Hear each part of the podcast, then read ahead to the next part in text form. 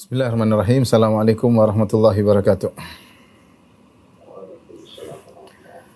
Alhamdulillahi ala ihsani wa syukru lahu ala taufiqihi wa amtinani wa asyhadu an la ilaha illallah wahdahu la syarika lahu ta'ziman li wa asyhadu anna Muhammadan abduhu wa rasuluhu da ridwani. Allahumma salli alaihi wa ala alihi wa ashabihi wa ikhwani. Uh, ikhwan dan akhwat yang dirahmati oleh Allah Subhanahu wa taala, tentunya uh, memaafkanlah akhlak yang sangat mulia. Allah Subhanahu wa taala menyebutkan di antara ciri-ciri orang beriman yaitu wa idza ma ghadibu hum yaghfirun dan jika mereka marah maka mereka memaafkan. Bahkan bukan cuma ciri-ciri orang beriman, bahkan memaafkanlah ciri-ciri para penghuni surga.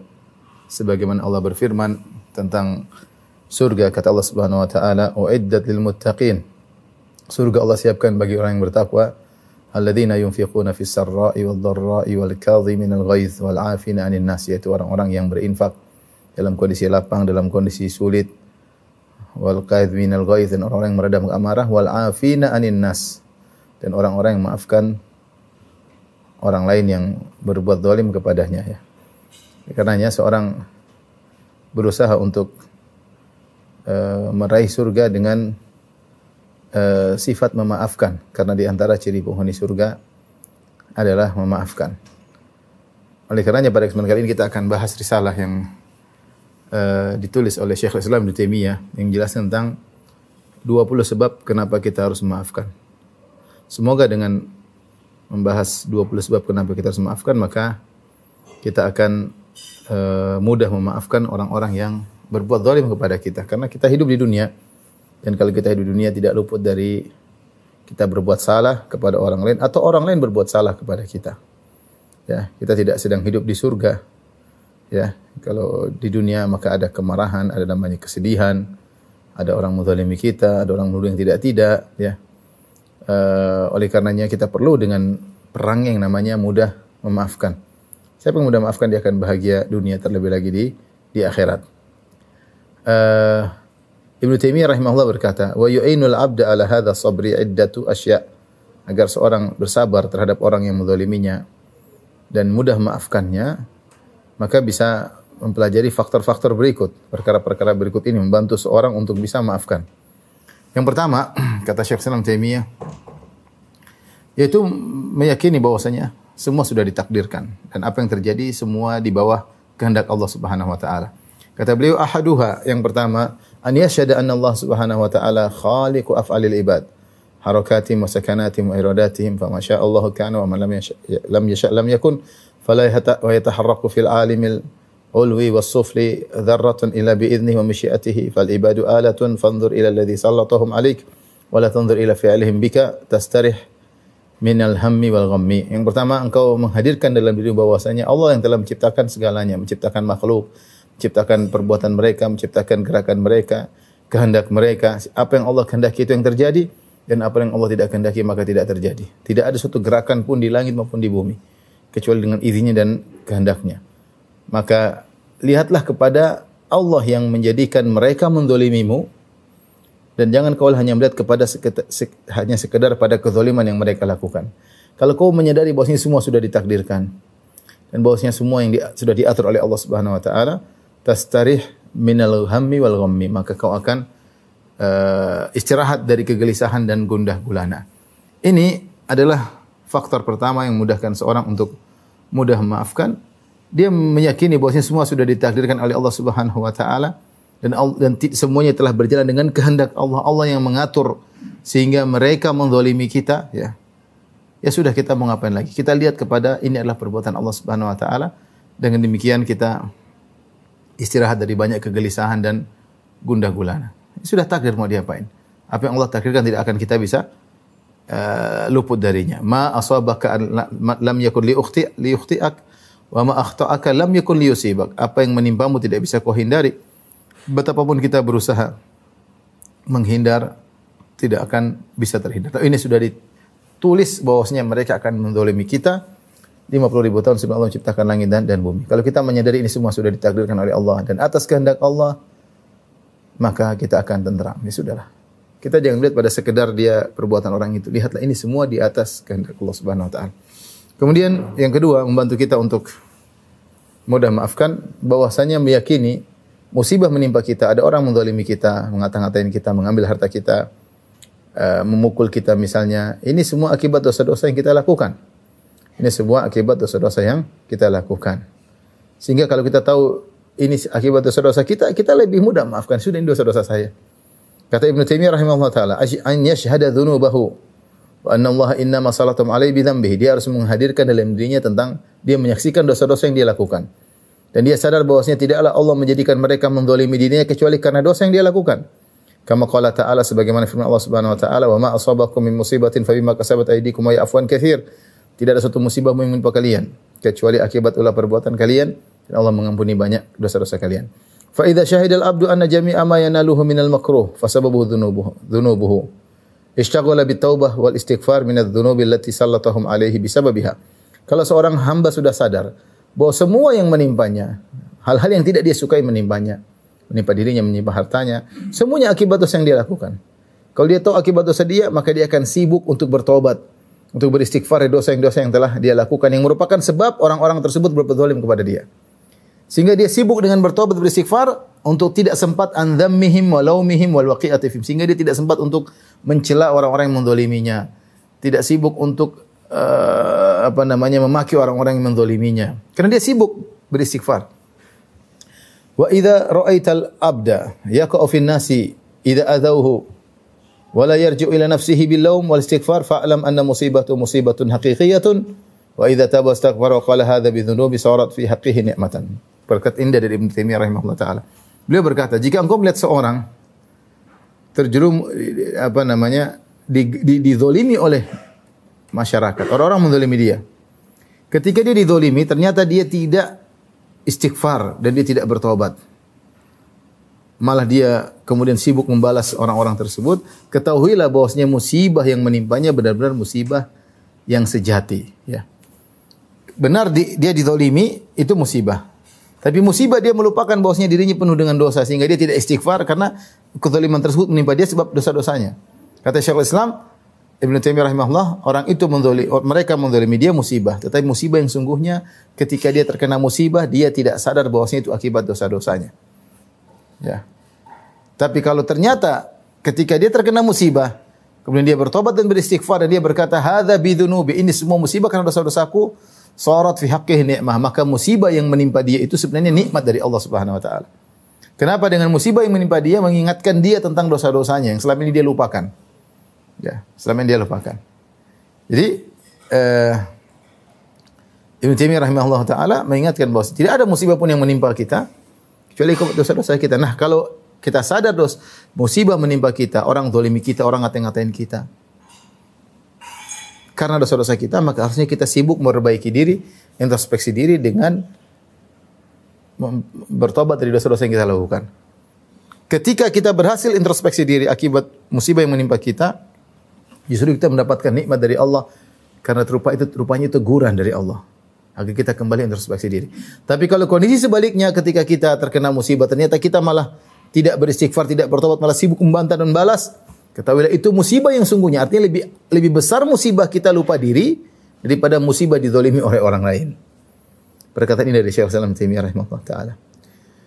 Tapi sebab ketiga agar seorang mudah untuk bertobat kepada Allah Subhanahu wa taala agar orang mudah memaafkan orang lain adalah uh, menyadari bahwasanya memaafkan itu ganjarannya besar. Maafkan ganjaran besar.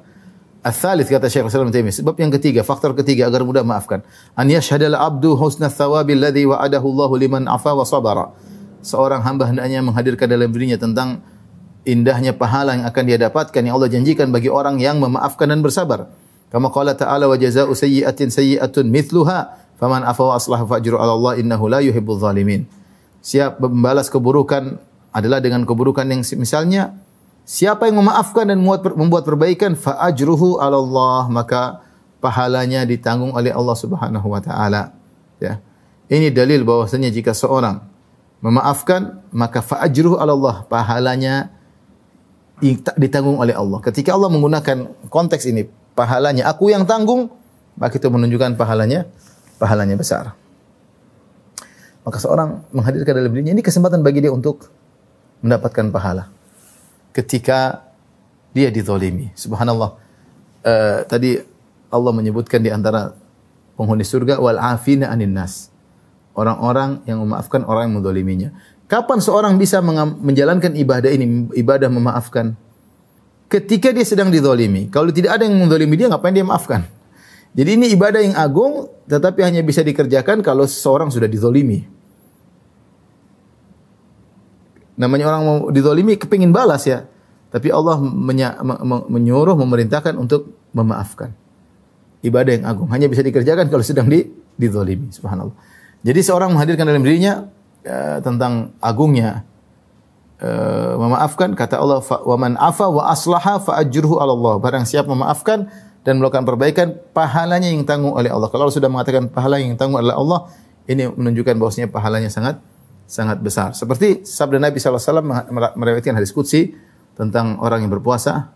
Kata Allah Subhanahu wa taala, "Kullu amali ibni Adam lahu illa siyam, fa innahu li wa ana ajzi bihi." Seluruh an amalan anak Adam adalah untuk dirinya kecuali puasa. Puasa adalah untukku kata Allah dan aku akan balas ganjarannya.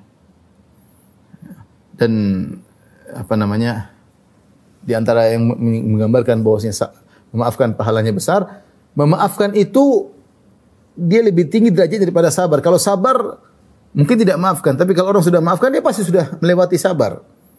Sementara Allah mengatakan innama yuwaffas sabiruna ajrahum bighairi hisab. Sungguhnya orang-orang yang sabar itu pahalanya diberi di, dibalas oleh Allah tanpa batas. Nah, memaafkan itu di atas kesabaran. Ada orang sabar tapi tidak memaafkan.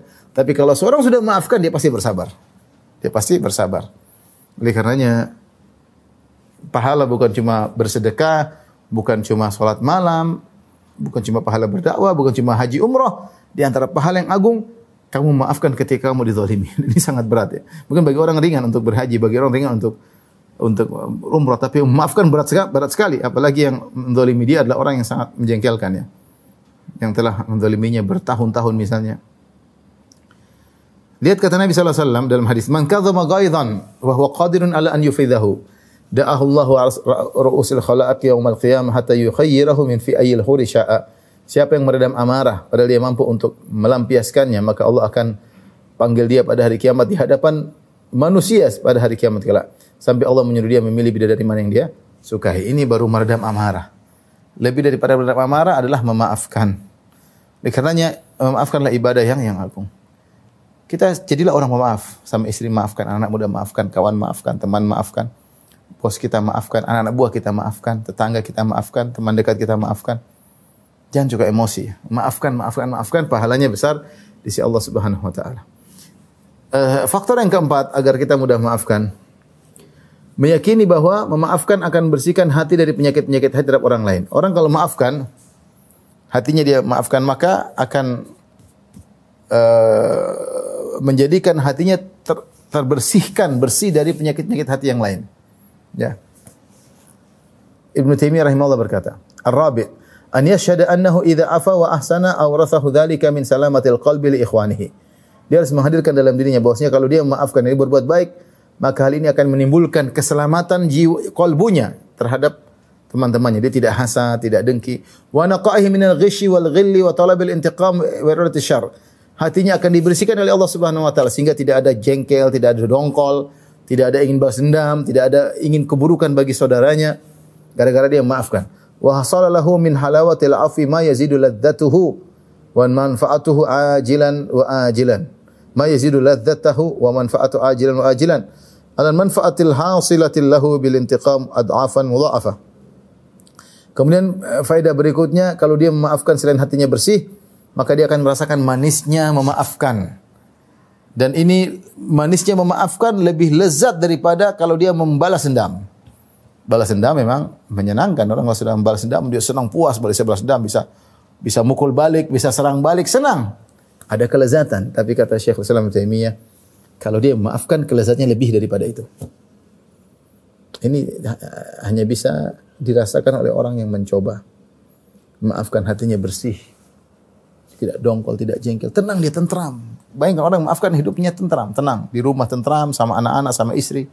Tidak dongkol, tidak bercokol ke segala dalam hati berbagai macam penyakit. Sehingga kata Syekh Islam Taimiyah rahimahullah, benar kalau kita membalas dendam, kita balas orang yang menzalimi kita. Kita dapat kenikmatan, kenikmatan balas dendam. Puas kalau dia sudah jatuh, puas kalau dia sudah kau, puas kalau sudah dipentung sama kita. Tetapi yakinlah bahwasanya nikmat memaafkan lebih lezat daripada nikmat membalas membalas dendam. Paling tidak hati orang bersih. Ya, bayangkan kalau orang tidak memaafkan tidur gelisah, mikirin terus kapan lawannya bisa dihajar, kapan lawannya bisa celaka. Terus tidak bersih hatinya. Taib. Yang berikutnya yang kelima, meyakini bahwa memaafkan dan menambah, akan menambah kemuliaan seorang. Siapa yang memaafkan, maka kemuliaannya akan ditambah oleh Allah Subhanahu wa taala. Dan ini berdasarkan hadis. Ya, nanti akan disampaikan. Kata Syekh Islam Taimiyah al-khamis an ya'lam annahu man taqama ahadun qat li nafsihi illa awrathahu dzalika dhullan yajidu fi nafsihi. Seorang harus tahu bahwasanya tidaklah seorang membalas dendam untuk membela dirinya sendiri. Dia tidak bela syariat, dia bela dirinya sendiri. Dia masalah dengan seorang, sehingga dia merasa terima. Dia mulai membela dirinya sendiri. Tidaklah seorang membalas ke, hanya tidak lain semata-mata untuk membela dirinya sendiri kecuali akan mendapati ada kehinaan dalam dirinya. Dia merasa dirinya lemah. Ada kehinaan karena dia membela dirinya. Fa idza afa azzahu Allah taala. Tapi kalau dia maafkan, Allah akan muliakan kalbunya, hatinya. Wa hadha mimma akhbara bi sadiqul masduq. Dan ini perkara yang pernah dikabarkan oleh as-sadiq yaitu Rasulullah SAW al-masduq dan dibenarkan. Haitsu yaqul di mana Rasulullah SAW bersabda, "Ma zadallahu 'abdan bi afin illa izza." Tidaklah Allah menambah bagi seorang hamba ketika dia maafkan kecuali akan Allah akan menambah kemuliaannya. Ini butuh apa namanya? Butuh keyakinan ya. Butuh keyakinan. Uh, saya katakan tadi bahwasanya ya, siapa yang membalas dendam kelihatannya dia menang kalau secara zahir. Rasulullah Rasulullah menggandingkan tiga perkara dalam hadis kita Rasulullah SAW, mana qasa sadaqatan min mal, wa ma zadal abda bi afin illa izzan, wa ma tawahadu wa ma tawadda illa illa rafa'ahu Allah. Rasulullah menyebut tiga perkara yang semuanya zahirnya tidak menguntungkan. Siapa yang bersedekah, zahirnya hartanya berkurang. Tapi kata Nabi, mana kasat sadaqah malah. Sedekah tidak mengurangi harta, hartanya akan bertambah. Bagaimana? Urusnya Allah Subhanahu wa taala. Kemudian siapa yang tidak balas dendam ketika disakiti, seakan-akan dia lemah. Oh ini tidak kuat, tidak balas dendam, diam aja menang wae. Ini kayaknya lemah. Ternyata kata Nabi tidak. Kalau dia memaafkan, dia diam tapi dia maafkan justru dia semakin ditambah derajatnya oleh Allah Subhanahu wa taala. Ini banyak kenyataan orang diserang terus tapi dia diam, dia tenang justru derajatnya dinaikkan oleh Allah Subhanahu wa taala. Yang ketiga, wa tawadha ahadun ila Allah. Tidak ada seorang tawadhu merendahkan dirinya karena Allah kecuali Allah akan angkat derajatnya. Jadi, kalau seorang senantiasa membela dirinya dalam perdebatan dia bela dirinya dalam dia selalu menolong tidak memaafkan orang dia akan mendapat kehinaan dalam dirinya. Hatinya menjadi rendah ya. Tapi kalau dia maafkan Allah berikan hatinya, kolbunya naik ya. Baik. Yang keenam uh, dia harus menghadirkan dalam dirinya tentang faedah memaafkan yaitu jika dia memaafkan orang lain dia akan diampuni oleh Allah. Jika dia mengampuni, dia diampuni. Jika dia maafkan, dia diampuni oleh Allah Subhanahu. Dan siapa di antara kita sih yang tidak butuh dengan ampunan? Kita tahu kita banyak dosa, dosa penglihatan, dosa pendengar, dosa lisan, dosa hati. Dan kita ingin dosa-dosa kita diampuni oleh Allah Subhanahu wa taala. Di antara cara agar dosa kita diampuni oleh Allah, kita didolimi orang dan kita maafkan. Kalau kita maafkan orang lain, Allah akan maafkan kita. Namanya al-jaza' menyisir amal, balasan sesuai dengan perbuatan. Ibnu Taimiyah berkata, "Wa hiya min a'dhamil fawaid." Ini adalah faedah yang paling besar di antaranya an yashhada anna al-jazaa'a min jinsil amal. Dia harus tahu bahwasanya balasan sesuai dengan perbuatan. Wa annahu nafsuhu zalimun mudhannab. Dan bahwasanya dirinya itu adalah berbuat zalim dan muznib, pendosa. Wa anna man afa 'anin nas afallahu anhu dan dia sadar bahwa siapa yang memaafkan orang lain maka Allah akan mengampuninya. Wa man ghufira lahum wa man ghafara lahum ghafarallahu lahu. Siapa yang memaafkan orang-orang yang menzaliminya Allah akan mengampuninya. Fa idza syahida anna afwahu anhum wa safhahu wa ihsanahu ma isatim ilai sababun li an yakh ziyallahu kadzalika min jinsi amalihi fayafu anhu wa yas wa yasfah wa yah wa yuhsinu ilaihi ala dhunubihi wa yusahhilu alaihi afwahu wa sabrahu wa yakfil akhil hadhil faedah ya jika dia sadar bahwasanya jika dia maafkan orang lain kemudian uh, dia maafkan orang lain dia berlapang dada bahkan dia berbuat baik kepada orang yang berbuat zalim kepada dia ya maka ini adalah sebab Allah akan membalas dia dengan an yajziyahullah kadzalik. Allah akan balas dengan yang semisalnya. Maka dia akan semangat. Siapa tidak ingin dia diampuni dosa-dosanya? Kalau Anda ingin ampuni maafkan orang. Siapa yang ingin kalau dia berbuat buruk dibalas dengan kebaikan, maka berbuatlah sama orang. Kita ingin kan kita berbuat buruk, Allah balas dengan kebaikan. Siapa yang tidak ingin? Kita ingin. Maka lakukanlah kepada orang lain. Orang lain berbuat buruk sama Anda, balas dengan kebaikan.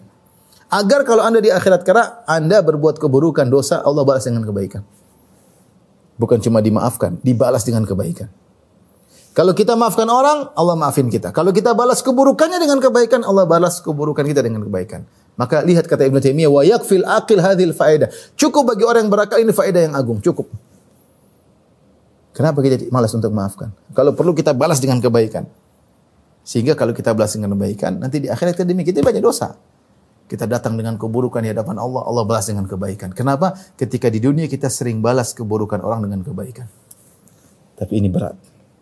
Namanya orang kalau ditolim pinginnya balas. Tapi ya ini teori yang harus dipraktikkan agar kita dapat kebaikan-kebaikan dari Allah Subhanahu wa taala.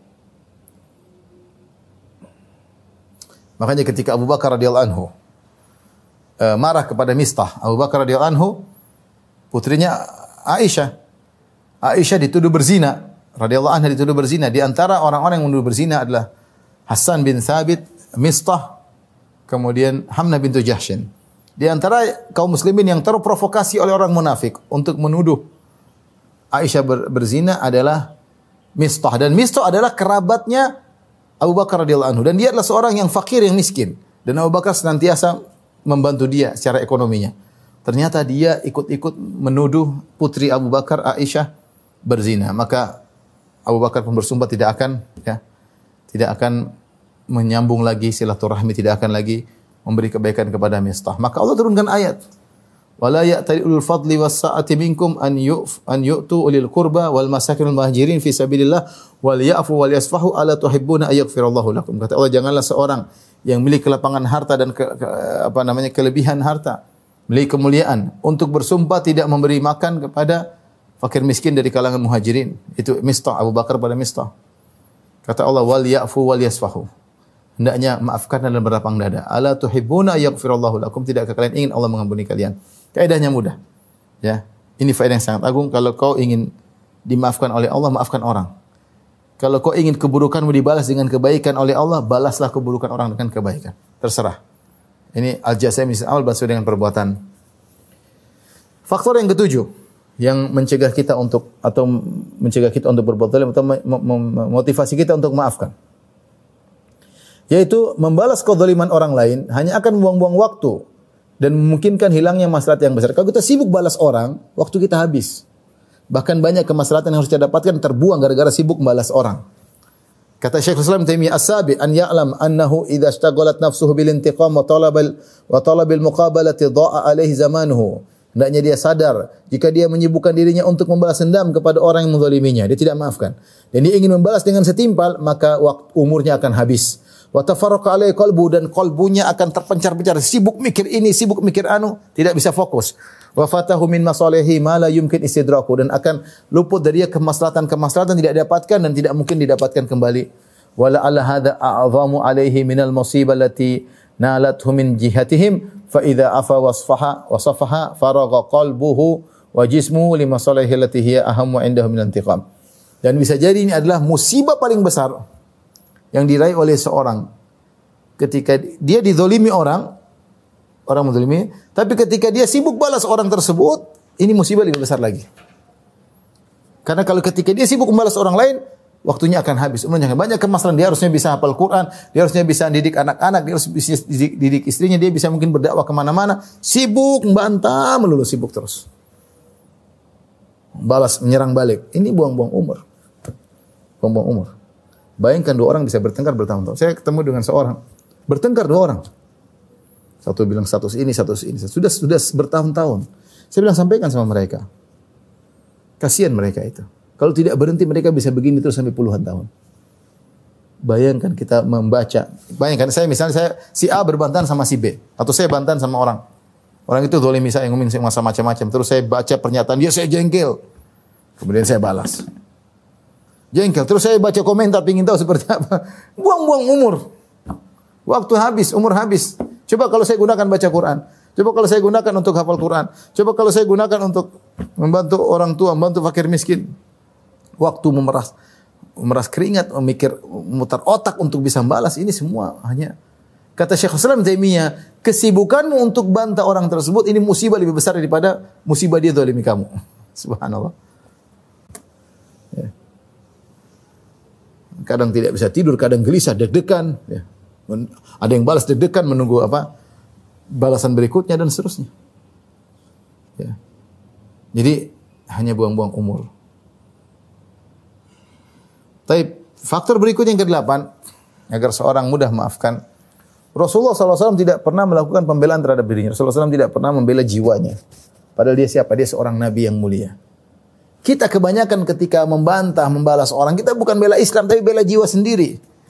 Padahal diri kita jiwa ini penuh dengan kekurangan. Bagaimana kita membela jiwa kita yang penuh dengan kekurangan? Rasulullah SAW saja tidak pernah membela dirinya. Dia bela selalu syariat Allah Subhanahu wa taala.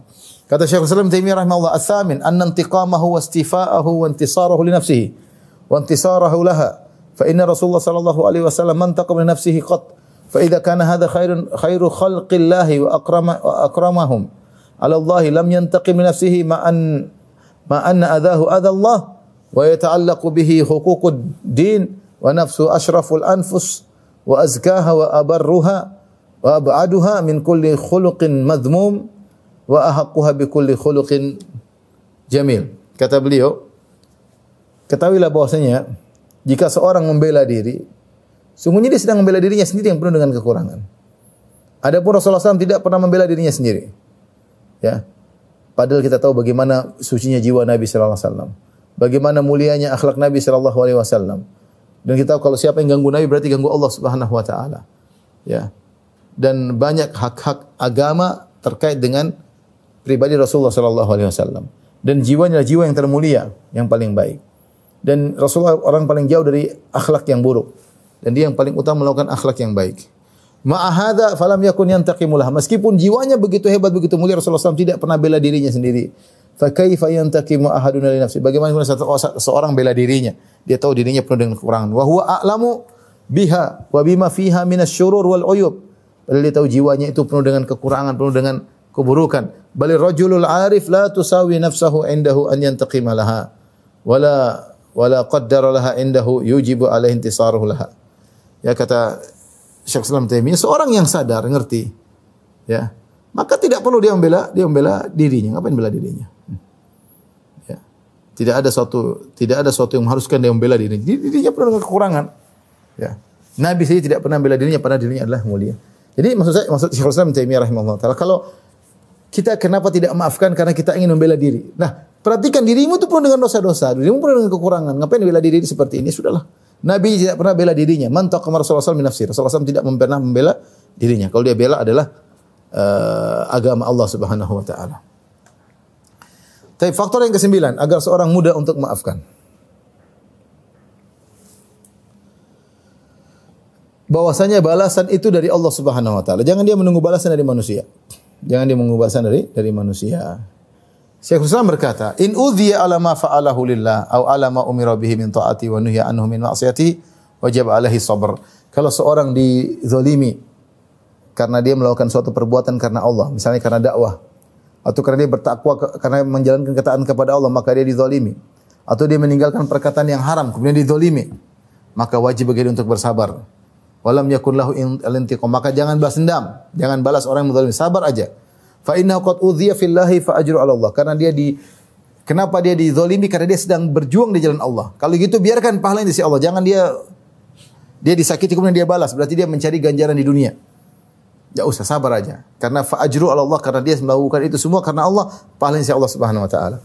Kemudian Ibnu Taimiyah mengatakan wali hadza lamma kana mujahidun fi sabilillah dhahaba dima'ahum wa amwaluhum fillah lam takun madmunatan fa inna Allah minhum anfusahum wa amwalahum. Oleh karenanya para para muhajirin yang berjihad di jalan Allah Subhanahu wa taala. Tatkala mereka berjihad di jalan Allah, kemudian hilang raga mereka, hilang harta mereka, maka tidak ada jaminan untuk di dunia untuk mengganti semua, enggak ada jaminan penggantian itu semua. Kenapa? Karena pahala di sisi Allah, Allah akan membeli jiwa mereka dan harta mereka dengan surga. Fathaman ala Allah la alal khalqi. Maka balasan diharapkan dari Allah bukan dari manusia.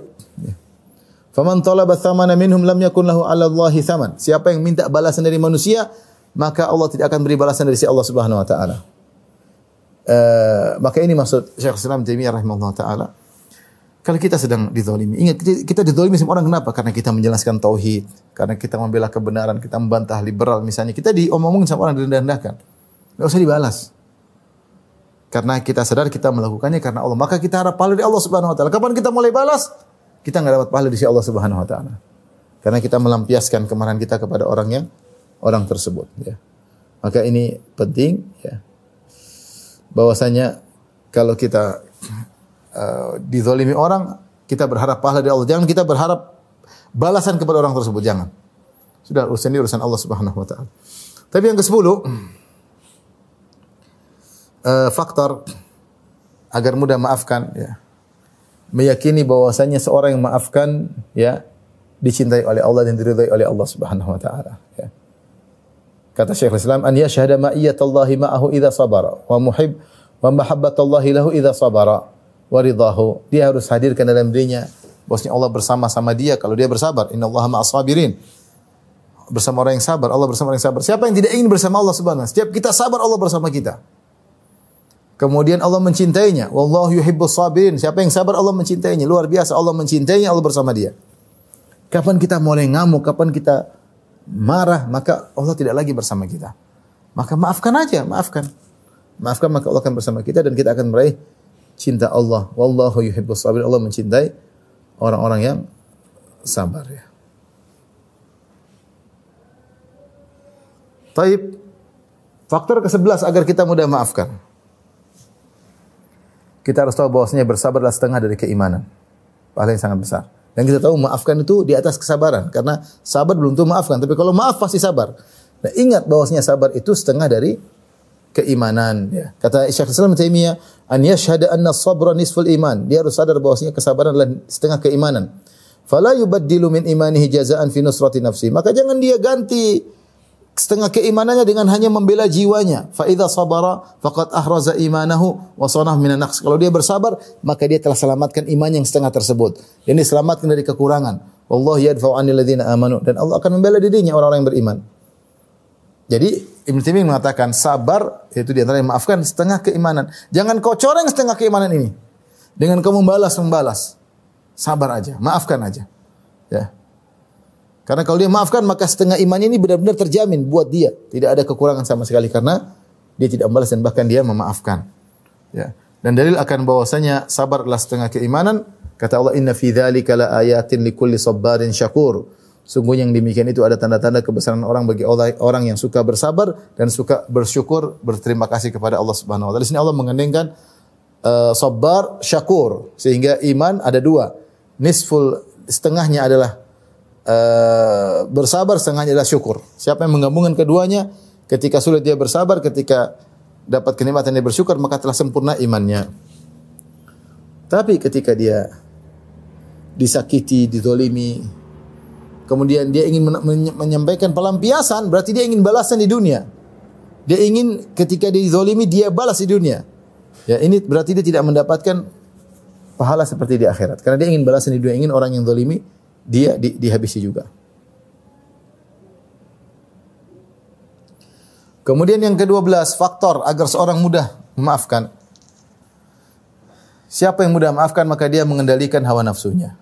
Ini faedah yang sangat agung. Orang jadi orang kalau sudah maafkan dia dia, dia sudah bisa mengontrol jiwanya. Ada orang ganggu dia, dia maafkan. Lihat Facebook orang maki-maki dia maafkan. Istrinya ya udah dia maafkan. Anak-anaknya dia maafkan. Orang tuanya, kakaknya dia udah maaf. Tetangga bikin jengkel dia maafkan. Ketika dia sering-sering memaafkan, dia mengalahkan jiwanya sehingga jiwanya selalu dia kontrol.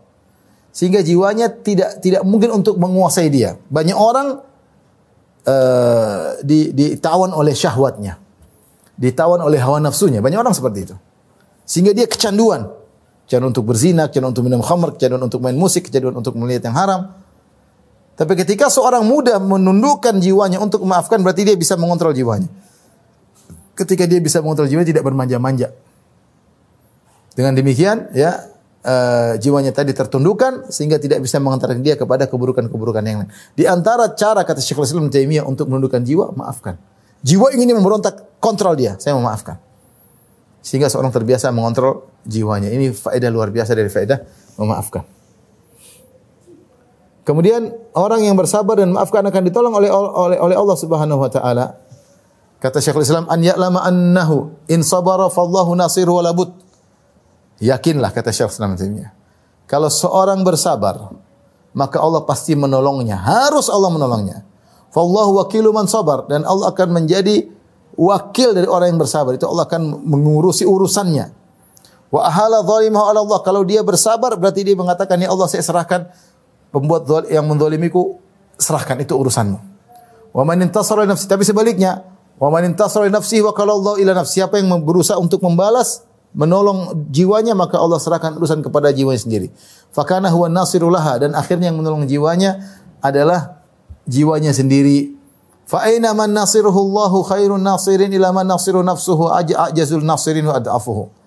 Lantas bagaimana kita mau compare antara orang yang Allah menolongnya karena dia uh, apa namanya uh, bersabar dibandingkan dengan orang yang uh, penolongnya adalah jiwanya sendiri. Tentu tidak bisa dibandingkan jiwa penuh kekurangan.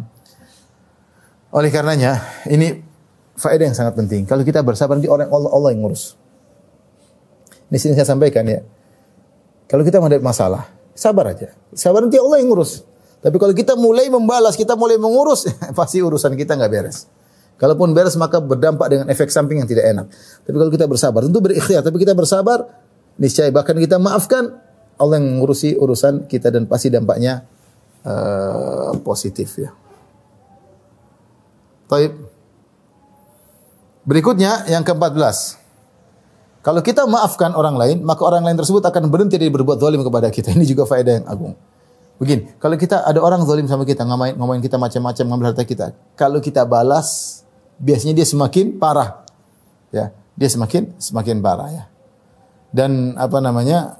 Uh, orang yang kalau dia dia zalimi kita, kita maafkan, lama-lama dia menyesal. Lama-lama dia menyesal, dia enggak enak. Karena setiap dia zalimi kita, kita maafkan, kita maafkan, kita maafkan, kita bersabar karena Allah Subhanahu wa taala maka uh, dia akan berubah menjadi uh, menjadi baik ya. Yang berikutnya yang ke-15 bisa jadi kalau dia balas keburukan orang lain dan tidak maafkan, maka orang tersebut semakin parah. Semakin parah. Dan ini banyak yang terjadi seperti ini.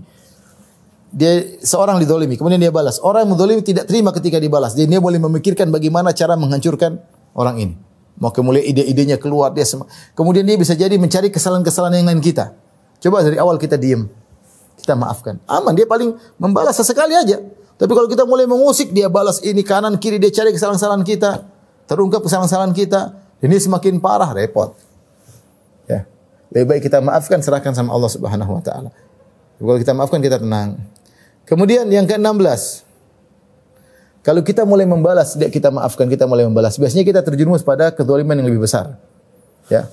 Siapa sih yang bisa membalas kezaliman dengan setimpal? Jarang. Ada orang menuduh kita macam-macam. Dua tuduhan kita balas dengan sepuluh tuduhan. Ketika kita membalas dengan lebih daripada levelnya, kita sekarang yang zalim. Ini ini mengerikan ya. Jadi kalau kita zalimi sabar. Kita boleh membalas wajah jazaa'u sayyi'atin sayyi'atun mithluha. Kalau ingin balas setimpal.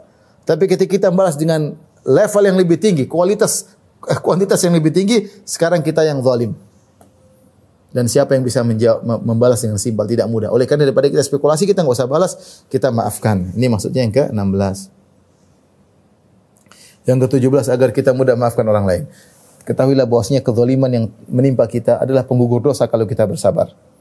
Ya, orang tersebut mengata-ngatain kita, orang tersebut merusak uh, menzalimi kita. Kalau kita bersabar, uh, yakinlah bahwasanya kesabaran tersebut akan menghapuskan dosa dan mengangkat derajat. Kata Syekhul Islam Taimiyah rahimahullah taala, "An hadhil muzlimah allati zulim uh, madlamah allati zulimaha hiya sababun imma li takfiri sayyiatihi aw rafi darajati." Kecuali ketahuilah bahwasanya kezaliman yang menimpanya adalah sebab untuk menghapuskan dosa-dosanya atau untuk mengangkat derajatnya.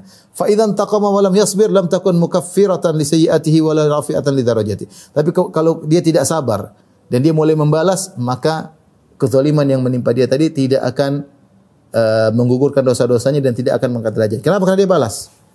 Karena dia balas ya. Oleh karena ketika seorang zalim yakinlah kezaliman itu argo pahala berjalan dan dosa-dosa diampuni. Jangan usah balas. Mendapat pahala tidak? Mendapat pahala nggak usah balas ya. Sabar. Kemudian yang ke-18. Maafkan akan buat orang yang menzalimi merasa rendah. Orang yang mendolimi ketika kita maafkan terus dia merasa jiwanya rendah. Ini orang didolimi cuek aja, tenang, santai, senyum. Akhirnya dia merasa dirinya rendah. Kata Syekh Islam Taimiyah, "Annahu idza afa an khasmihi, istash'arat nafsu khasmihi annahu faqahu." Jika seorang maafkan lawannya, lawannya sadar bahwasanya yang maafkan lebih tinggi, lebih lebih bijak, lebih sabar. Dia kaget, dia maki-maki ternyata lawannya memaafkan. Sehingga akhirnya dia merendah. Wa annahu qad rabaha alaihi fala yazalu yara nafsahu dunahu wa kafa bihadza fadlan wa syarafan lil, afwi. Maka seorang ketika uh, dia maafkan saudara, maafkan saudaranya yang menzalimi dia orang menzalimi merasa ini orang ini hebat begini maafkan saya sehingga dia merendah sehingga dia merendah akhirnya orang yang menzalimi merasa bersalah kenapa karena kita maafkan maafkan dia yang terakhir kata Syekh Islam yang 20 maafkan akan melahirkan kebaikan-kebaikan yang banyak saya bacakan annahu idza afa wa safa kanat hadhi hasanah. Kalau seorang maafkan orang lain, maka menjadi kebaikan bagi dia. Fatuwallidu lahu hasanatan ukhra. Kalau dia sudah maafkan orang lain akan muncul ke kebaikan yang lain. Wa tilkal ukhra yuwallidu lahu ukhra dan kebaikan yang baik akan menghasilkan kebaikan yang lain. Wahlu majarra dan seterusnya. Dengan maafkan akan membuka pintu-pintu kebaikan yang lain. Saling sambut, menyambut. Fala tazalu hasanatu min maz fi mazid dan akhirnya kebaikan dia, pahala dia semakin bertambah. Fa inna min thawabil hasanatil hasanah karena di antara balasan perbuatan kebajikan adalah kebajikan yang lain. Kama anna min iqabi sayyiati sayyi'ah. Sebagaimana balasan terhadap keburukan adalah keburukan yang lain ba'dah setelahnya. Wa rubbama kana hadza sabab li wa sa'adatil abadiyah dan bisa jadi ketika dia memaafkan orang lain maka timbul kebaikan-kebaikan selanjutnya ini merupakan sebab dia untuk selamat dari neraka dan meraih kebahagiaan yang sejati yang abadi di surga kelak. Fa idzan taqama wa sara zala zala dzalika. Kalau ternyata dia bela dirinya atau dia balas, itu semua hilang. Itu semua semua hilang. Ini ikhwan dan akhwat yang Allah Subhanahu wa taala 20 nasihat Syekhul Islam Taimiyah rahimahullah taala untuk mudah maafkan kita renungkan kita putar-putar kembali dalam hidup ini tidak semua menyenangkan banyak hal yang buat faktor kita jengkel banyak kita berinteraksi dengan tetangga terkadang bikin jengkel interaksi dengan istri terkadang dengan terkadang bikin jengkel, istri dengan kerabat terkadang bikin jengkel, banyak bikin kita jengkel. Tapi kalau kita biasa maafkan mudah bagi kita. Ya. Interaksi, interaksi dengan kantor-kantor bikin jengkel ya. Tapi 20 20 perkara kalau kita renungkan insya Allah kita bisa uh, bersabar. Intinya di antaranya uh, sabar mengurangi dosa-dosa. Kalau kita maafkan, dosa kita diampuni dan dari kita diangkati. Kemudian kalau kita maafkan, Allah akan ampuni kita kalau kita balas keburukan dan kebaikan, kita banyak dosa, Allah malah beri kebaikan karena jaza min amal balasan sesuai dengan perbuatan. Kalau kita maafkan, maka hati kita menjadi tentram. Ya, tentram Allah berikan kebahagiaan ketika kita memaafkan.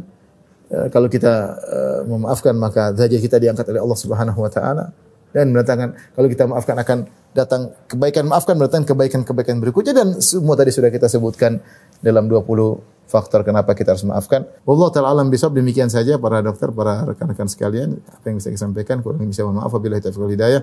Assalamualaikum warahmatullahi wabarakatuh.